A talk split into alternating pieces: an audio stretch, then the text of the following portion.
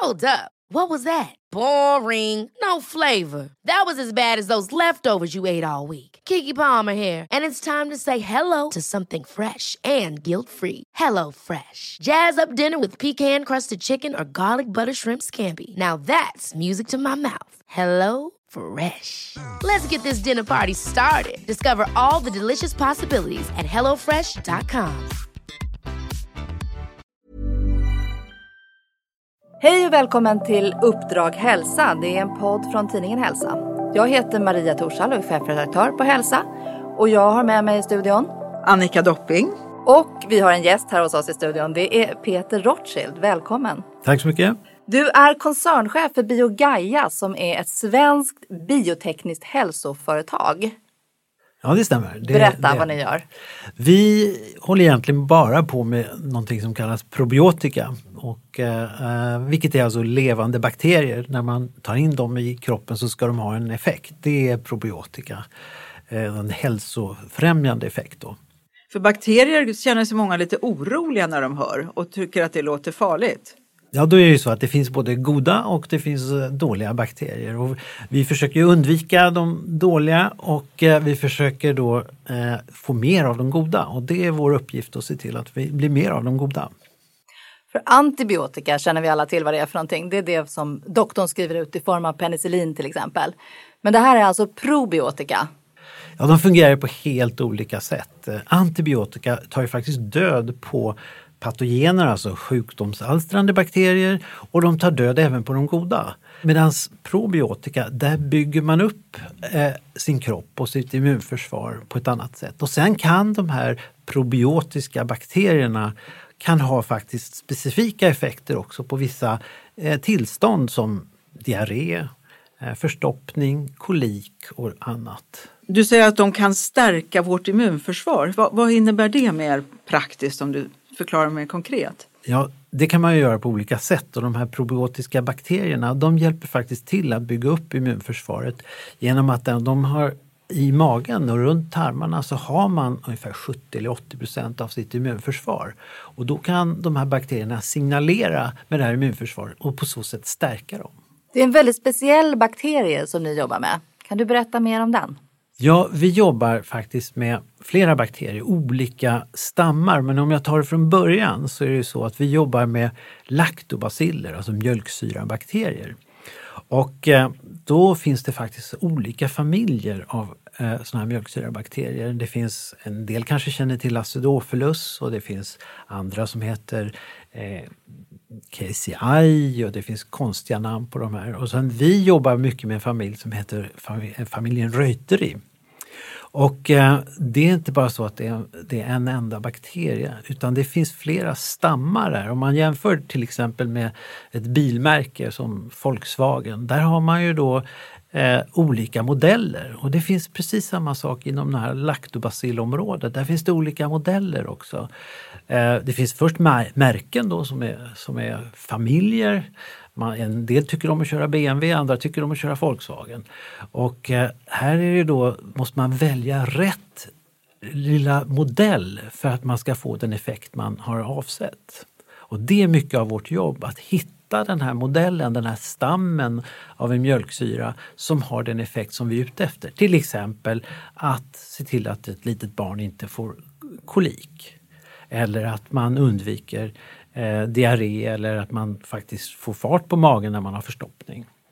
Så där, det är vår konst att kunna välja de här stammarna. Så därför är det oerhört viktigt när man tittar ute på marknaden vad som finns, att man vet vilka stammar som, som används i en produkt och vilken effekt de har.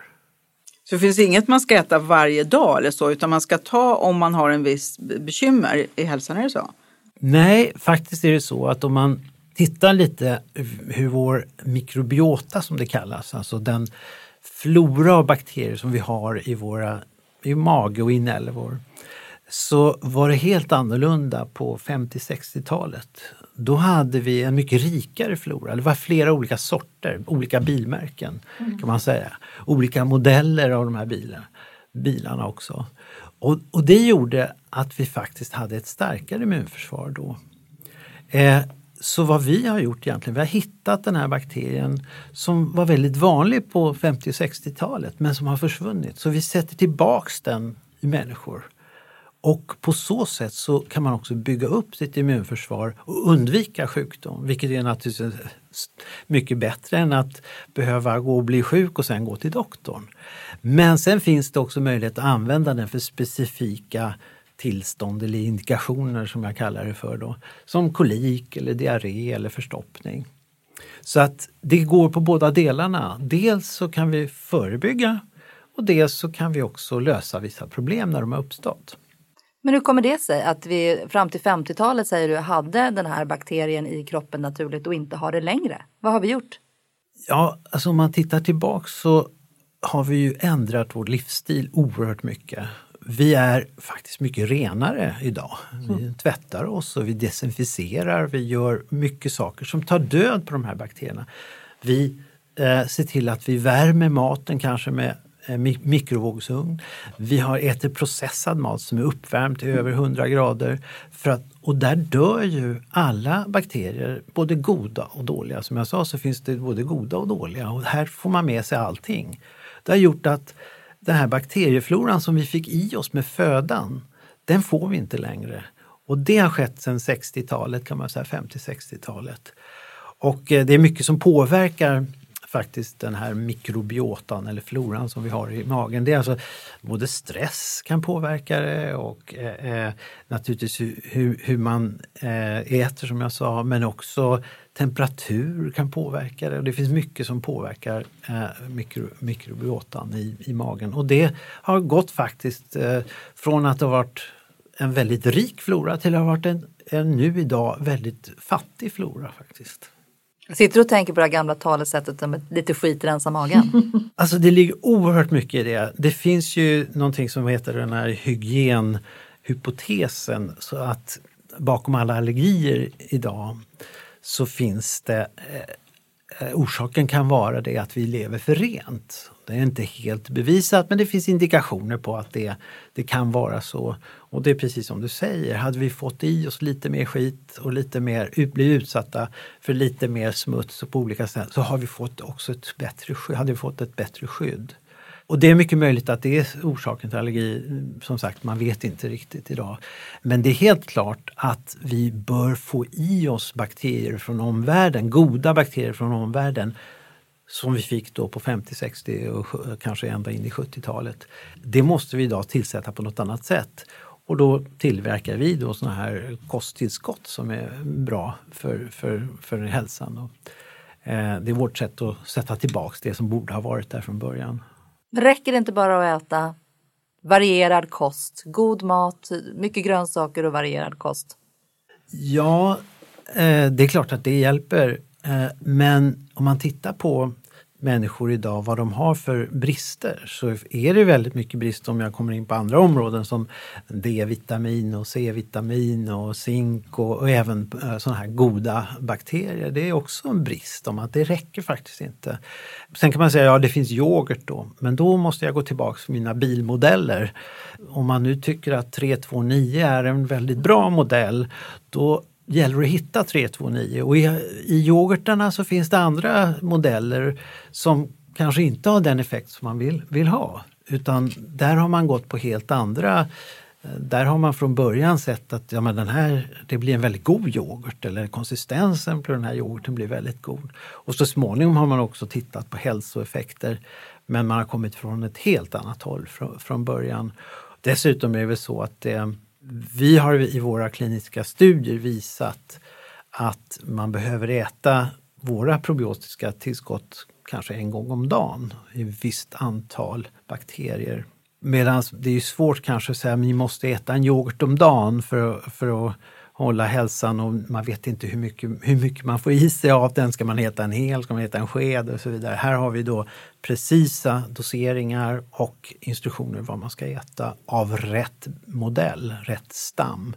Som, har vis, som vi har visat i kliniska prövningar har den effekt som vi berättar om. Ni arbetar nästan som ett läkemedelsföretag. Det kan man säga. Vi, vi jobbar med kliniska studier, vi jobbar med prekliniska studier förstås först, säkerhetsstudier, kliniska studier där vi får signifikanta resultat, de publiceras och så vidare. Däremot så går vi inte in till Läkemedelsverket och begär eh, tillstånd och kallar det för ett medicin. Därför vi gör inte exakt samma dokumentation och vi gör inte lika många studier som man gör för ett läkemedel. Vi hanterar ju här en, en, en en produkt som är helt säker, som inte har några biverkningar överhuvudtaget. Därför att den har alltid funnits där. För Biogaia, vi har ett, en, en slogan, eller vad ska jag säga, som heter alltså Grounded in evolution and driven by science. Alltså grundad på evolutionen och driven eller framtagen genom vetenskap. Och det är vår, vårt motto. Och det, det, det fungerar väldigt bra för vi, vi har väldigt, läkarna lyssnar väldigt mycket på oss för vi har bra studier som visar att det fungerar. Och vi jobbar faktiskt bara enbart genom, eller vi så att säga, marknadsför våra produkter till läkare. Vi berättar för dem om våra studier. Och sen rekommenderar de produkterna till sina patienter och så säger de men gå till apoteket och köp det här biogasprodukten, A eller B eller C. Och så gör eh, konsumenten det och får bra resultat och därför kommer de tillbaks och, och köper igen. Men det finns ju väldigt många mjölk, laktobakterier där ute. Eh, kan man lita på att när det har den, den beteckningen så gör det nytta?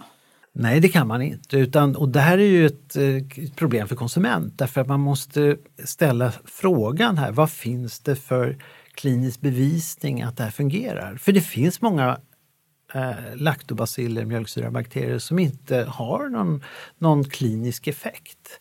Och har man inte visat det då är det ju svårt att, att, att, att, att lita på det. Så att säga. Och det här är ju, då är det ju så att det ställer ganska höga krav för en konsument. Det är svårt att vara konsument. Jag, jag brukar själv gå in i någon hälsokostbutik och fråga ehm, så här, har ni några probiotiska produkter? Ja, det har vi. Jaha, vad många ni har då? Då säger de, ja, eh, den här, då frågar jag, hur ska man välja? frågar jag då. Då säger jag, ja, man ska, den här är ju bra för det är väldigt många bakterier, säger de. Jaha, säger jag då, men är det bättre än få bakterier? Ja, det måste det ju vara. Och det här är många stammar i den här, det är väldigt bra. Ja, men hur vet man det? Jo, men så är det. Och det, det, är ju en, det är väldigt svårt, för jag är ju då en, just inom det här eller enda området kanske jag är riktigt bildad, så är det otroligt svårt att säga emot. Men det är faktiskt så att eh, antalet bakterier och antalet bakteriestammar spelar inte någon roll. Utan det är ju det att man har visat att det har, fungerar en klinisk prövning. Det finns ingenting som säger att fler bakterier är bättre än, än, än, än färre bakterier eller att flera stammar skulle ha en bättre effekt än en stam. Det gäller att ha den rätta stammen. Och det är ju så att vi, vi till exempel har en rekommenderad dos på 100 miljoner bakterier. Det är ganska många låter det som, men det finns många som, flera som rekommenderar också att det ska, bara vara, ska vara en miljard eh, och tycker att det är mycket bättre. Men så bevisligen så är det inte så. De har gjort kliniska studier. Om de har gjort kliniska studier så, och kunnat visa att det är så, ja då må det vara hänt. Men det finns inte sådana studier idag. Eh, utan det gäller att välja rätt stam för rätt tillstånd och då kan man ju säga att det här är bättre. Men att säga att fler är, är bättre, eller det, alltså, det finns ingen sån bevisning idag faktiskt. Så hur ska man som konsument veta att man väljer rätt Ja, probiotika? Det är, bara, det är bara att köpa biogasprodukter naturligtvis. men, men, nej, men jag tror att det är svårt. Det är jättesvårt. Men jag tror idag det börjar finnas en hel del på nätet faktiskt. Om man går in och, och tittar på, på probiotika på nätet och ställer spe, mer specifika frågor så, så börjar det finnas. Och då tycker jag man ska fråga efter studier. Det är det man ska göra. Man ska fråga vad finns det för studier som visar att det här är bra? Jag tänker på de här reglerna om hälsopåståenden. Vad får ni säga egentligen? Mm. Inte någonting egentligen. Eh, om jag, inte någonting. Vi, vi gör inte heller det, utan vi visar bara vår, vårt kliniska resultat. Vi visar våra studier för läkare, sjuksköterskor, vårdpersonal överhuvudtaget. De i sin tur rekommenderar produkten. Så vi, vi, det är den väg vi har valt att gå och den fungerar väldigt bra på de flesta marknader. Have catch yourself eating the same flavorless dinner three days in a row? Dreaming of something better? Well, HelloFresh is your guilt-free dream come true, baby. It's me, Gigi Palmer. Let's wake up those taste buds with hot, juicy pecan-crusted chicken or garlic butter shrimp scampi. Mm. Hello Fresh. Stop dreaming of all the delicious possibilities and dig in at HelloFresh.com. Let's get this dinner party started. Life is full of awesome what ifs, and some not so much, like unexpected medical costs. That's why United Healthcare provides Health Protector Guard fixed indemnity insurance plans to supplement your primary plan and help manage out of pocket costs. Learn more at uh1.com.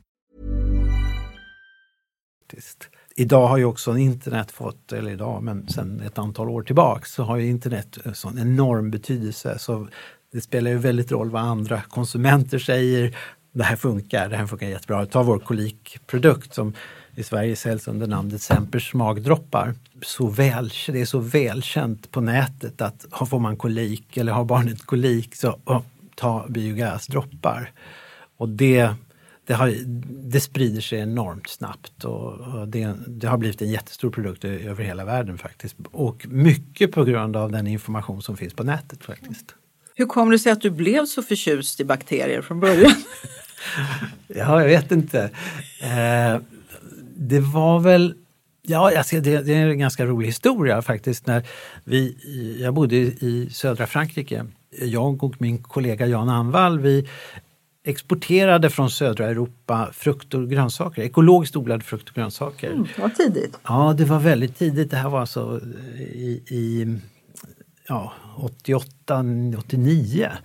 Och eh, vi lyckades faktiskt få godkänt att importera till Sverige under kravimportetikett. Eh, och, och, men så upptäckte vi det att när vi skeppade iväg de här salladerna och så vidare, var vissa av de här produkterna som hade lite svårt att överleva.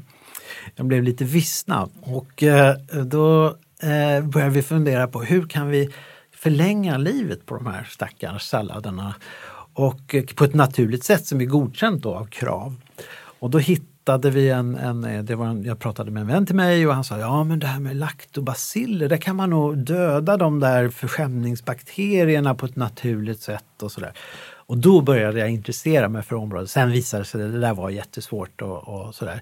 Men då hittade vi den här Lactobis reuteri och vi började läsa, vi började titta och då såg vi det att man faktiskt så fanns det information om att man kunde ersätta antibiotika i djurfoder med den här bakterien. Så det var det så det började hela storyn. Och det var därför jag blev så förtjust i bakterier. det är ju en jättestor fråga, antibiotika i djurfoder. Det är en jättestor fråga och det jobbade vi med de första fem åren kan man säga. Alltså från, från 90 till 95, så det var tidigt där också.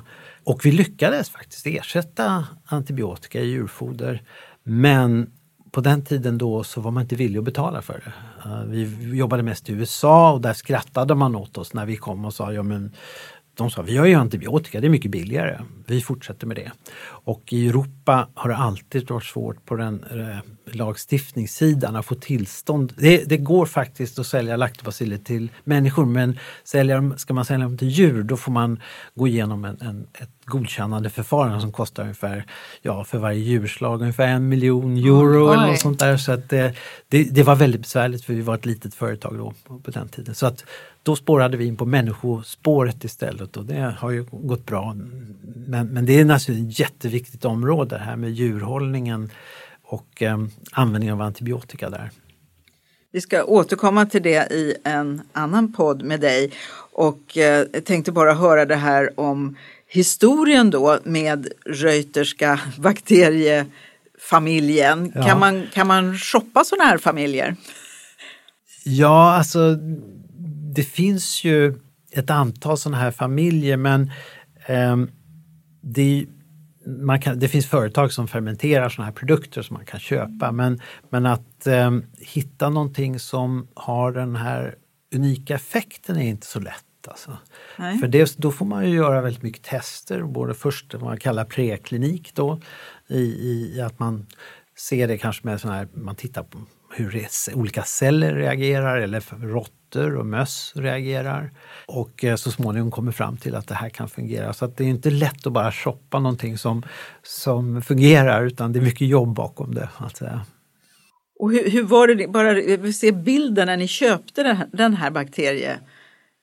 Ja. Hur, hur, ser det ut? Kommer man med en burk med någonting eller behöver ja. beskriv bilden? Ja, nej men, vad vi köpte då var faktiskt bara ansökningar till patent. Som, det var inte ens patent, eh, det var, var inte klart att det skulle bli patent utan vi chansade på att det skulle bli så vi köpte de här rättigheterna till patenten.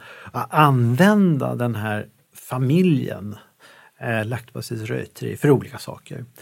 Eh, man kan ju inte patentera liv så att, utan vi fick då gå på att använda den för, för olika användningsområden. Och så småningom fick vi patent och själva bakterierna de kommer ju ofta, de tillverkas i, det blir en pulverform så att säga. De frystorkas och så blir det en liten, en liten pulver. Men vi, eh, vi, man, man, vi köpte ju så att säga inte själva bakterien utan rättigheten att använda dem. Det var det vi köpte från början. Och sen har det vuxit till sig? Ja, det har, det har, det har gått jättebra. Vi, vi höll på länge, kämpade Eh, och, eh, men sen, nu är över 10, 15, 12 år så är vi ju lönsamma och växer varje år ordentligt eh, med 15-20 procent i försäljning och finns i 90 länder. Vi jobbar med en del stora bolag också, och förser dem med ingredienser. Och vi, ja, det, det, har, det har gått fantastiskt bra och det, vi möts av ett väldigt stort intresse och våra produkter är oerhört populära faktiskt. Jag är lite nyfiken på var den här bakterien kommer ifrån. Mycket bra fråga och eh, intressant därför att vi har, vi har en teori om att eh, man ska söka nu hade vi ju så att säga hela den här familjen och det finns ju massor, som jag sa, massa olika modeller eller stammar inom den här familjen. Och vår forskningschef eh, på den tiden när vi började, han hade en idé om att ja men om man tittar i bröstmjölk så borde man hitta de bästa. Mm. De som barnen ska ha för att bygga upp sitt immunförsvar. Så vad vi gjorde var, eller vad han gjorde var, han, han kom från Peru. Så han åkte till Peru och sen åkte han, tittade han, fick han ett sjukhus att förse honom med, med bröstmjölk från en del mammor, ny, nyblivna mammor. Han analyserade den här mjölken, hittade ingen reuteri. Då tyckte han, ah, det var konstigt. Så åkte han upp till en, en stad som heter Huancayo, jag har faktiskt varit där, som ligger högt uppe i Anderna det tog sju timmar i bil att åka dit. Och där tog han också prover på bröstmjölk från, från kvinnor. Då. Och det visade sig att alla de innehöll olika modeller, stammar av reuteri. Och där valde vi en. Eller flera, vi valde flera, men det är speciellt en som nu finns till exempel i den här Sempers magdroppar. Så valde vi den från bröstmjölk och det visade sig att där hade också livsstilen spelat roll. I en stor, eh, Lima är en storstad eh, med all, all livsstil som man har där. Där hade inte kvinnorna naturligt så att säga lactobacillus reuteri. Medan eh, uppe i Huancayo, där hade om det var sju av tio. Så det var, det var på något sätt ett bevis också av hur livsstilen spelar in. Och, och, och vi har sedan dess utgått från till exempel, vi har en munprodukt. Ehm, då har vi, gick vi till en, en, en oerhört eh, frisk eh, japansk kvinna som, som av någon anledning hade fantastiska tänder utan att behöva borsta tänderna. Mm. Så där gjorde vi då, tog vi prover på hennes flora i munnen och då hittade vi en bakterie som var också en reuteri råkade vara en Reuter, det kunde ha varit någonting annat. Och sen använder vi den stammen, den modellen i våra tandprodukter som, som, som hjälper mot blödande tandkött eh, och, eh, och plack. Så att eh, eh vi har den teorin att man går tillbaks till där det, den borde vara och där den har en bra effekt. Och då bröstmjölk eller i munnen där den ska ha effekt. Vi tror mindre på att man tar någonting från en blomma eller någon annanstans. Det är bättre att ta från dess naturliga habitat eller där den brukar vara så att säga. Gud så intressant. Så små svenska barn eller barn i västerlandet med kolik får alltså hjälp av en bakterie som utvinns ur bröstmjölk hos peruanska kvinnor ja, uppe i Anderna. Ja. Inte bara västerländska kvinnor utan vi har nu produkten ute i Asien också och eh, ja, på det som jag sa 90 marknader så det, det är många barn som är glada och många föräldrar ska jag säga som skriver till oss och är överlyckliga. Vi har räddat äktenskap och ekonomier och allt möjligt. det kan jag livligt föreställa mig faktiskt. Men vi har haft väldigt fokus på huvudet och hjärnan och, och olika transmittorsubstanser medan magen egentligen är ju en otroligt viktig del för hälsa, för hela ja. kropp och själ, eller ja, hur? Absolut, och där är du inne på något väldigt uh, spännande. Uh, därför att vad man har upptäckt här, och det är bara de senaste eh, kanske 7-8 åren, att man börjar anse nu att de bakterier vi har i magen, ungefär ett och ett halvt kilo, lite mindre för kvinnor, lite mer för män, det är ett organ. Alltså det är ett föränderligt organ beroende på hur vi lever och vad vi, vad vi äter och så. Så det är ett föränderligt organ som har många funktioner. Och det är fantastiska funktioner och det är därför det här är så spännande också. För därför finns till exempel signalering eh, med hjärnan. Så smärtupplevelserna blir annorlunda genom någonting som heter vagusnerven. Eh, det finns, som jag nämnde tidigare, man, det är signaler med immunförsvaret. Massor med proteiner som tillverkas av de här små encelliga bakterierna som gör att de, de signalerar med immunförsvaret och, och, och förstärker det. Eller de kan producera vitaminer faktiskt, K, vitamin K. De kan, eh, fettsyror kan de producera. Och de har effekt alltså på hela kroppen, precis som du säger, det, det är ett system. Det är inte bara, man kan inte se varje enskilt organ som en, en och, och, behandla det för sig utan man måste se till helheten och här, där har magen en oerhört central betydelse och det har man upptäckt under de senaste sju, åtta åren. Ehm, så nu behandlas det som ett, man kallar det för mikrobiomet. Ehm, för det har så många gener som det uttrycker. Det har faktiskt mer gener än vi har i celler i kroppen, alltså, eller, eller som vi har i, gener i, från, från våra egna celler. Så det här organet har mer, uttrycker mer gener än vad, vad, vad vår kropp gör. Så det är klart att det har en effekt. Det har en jättestor effekt. Jag måste bara återvända till någonting som du nämnde lite kort tidigare och det var det vi gör med vår mat. När vi mikrar lunchen, vad händer då? Ja, det är ett otroligt effektivt sätt att ta död på alla bakterier och det kanske är bra. Eh, men man tar faktiskt död på alla goda också. Eh, om det fanns några i maten. Och det, det fanns ju mycket förut i, i fermenterade grönsaker, i, i surdegsbröd. Eh, och det, det kan det ju finnas fortfarande men det gäller att det är rätt bakterier också. Så att säga. Men genom det sätt vi tillagar och värmer och, och processar maten så vi har eh, konserveringsmedel som tar död på... Alltså det, vi gör så mycket som gör att, ja, bra, men vi har, vi har inga sjukdomsalstrar men vi har inte heller några goda bakterier. De onda bakterierna då, är de, jobbar de helt annorlunda? Ja, de, de har ju olika effekter eller andra effekter och det, dels kan de då eh, utsöndra toxiner som gör att eh, kroppen tar stryk, vi får gifter i oss helt enkelt. Och eh, det kan påverka hela kroppen och även immunförsvaret sätts ner.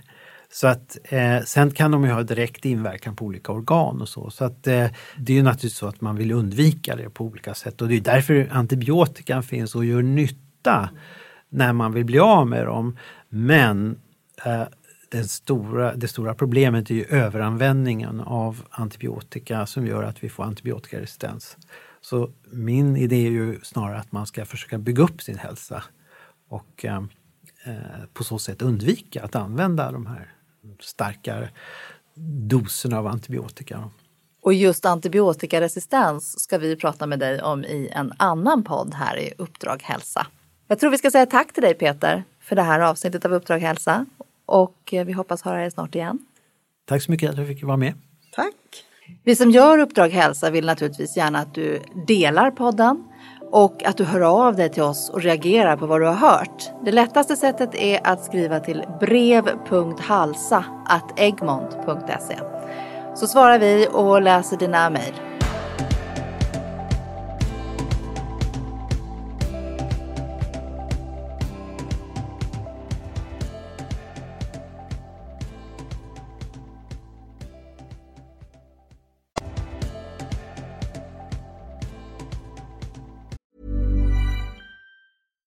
Catch yourself eating the same flavorless dinner three days in a row? Dreaming of something better? Well, HelloFresh is your guilt-free dream come true, baby. It's me, Kiki Palmer. Let's wake up those taste buds with hot, juicy pecan-crusted chicken or garlic butter shrimp scampi. Mm. Hello Fresh. Stop dreaming of all the delicious possibilities and dig in at HelloFresh.com. Let's get this dinner party started.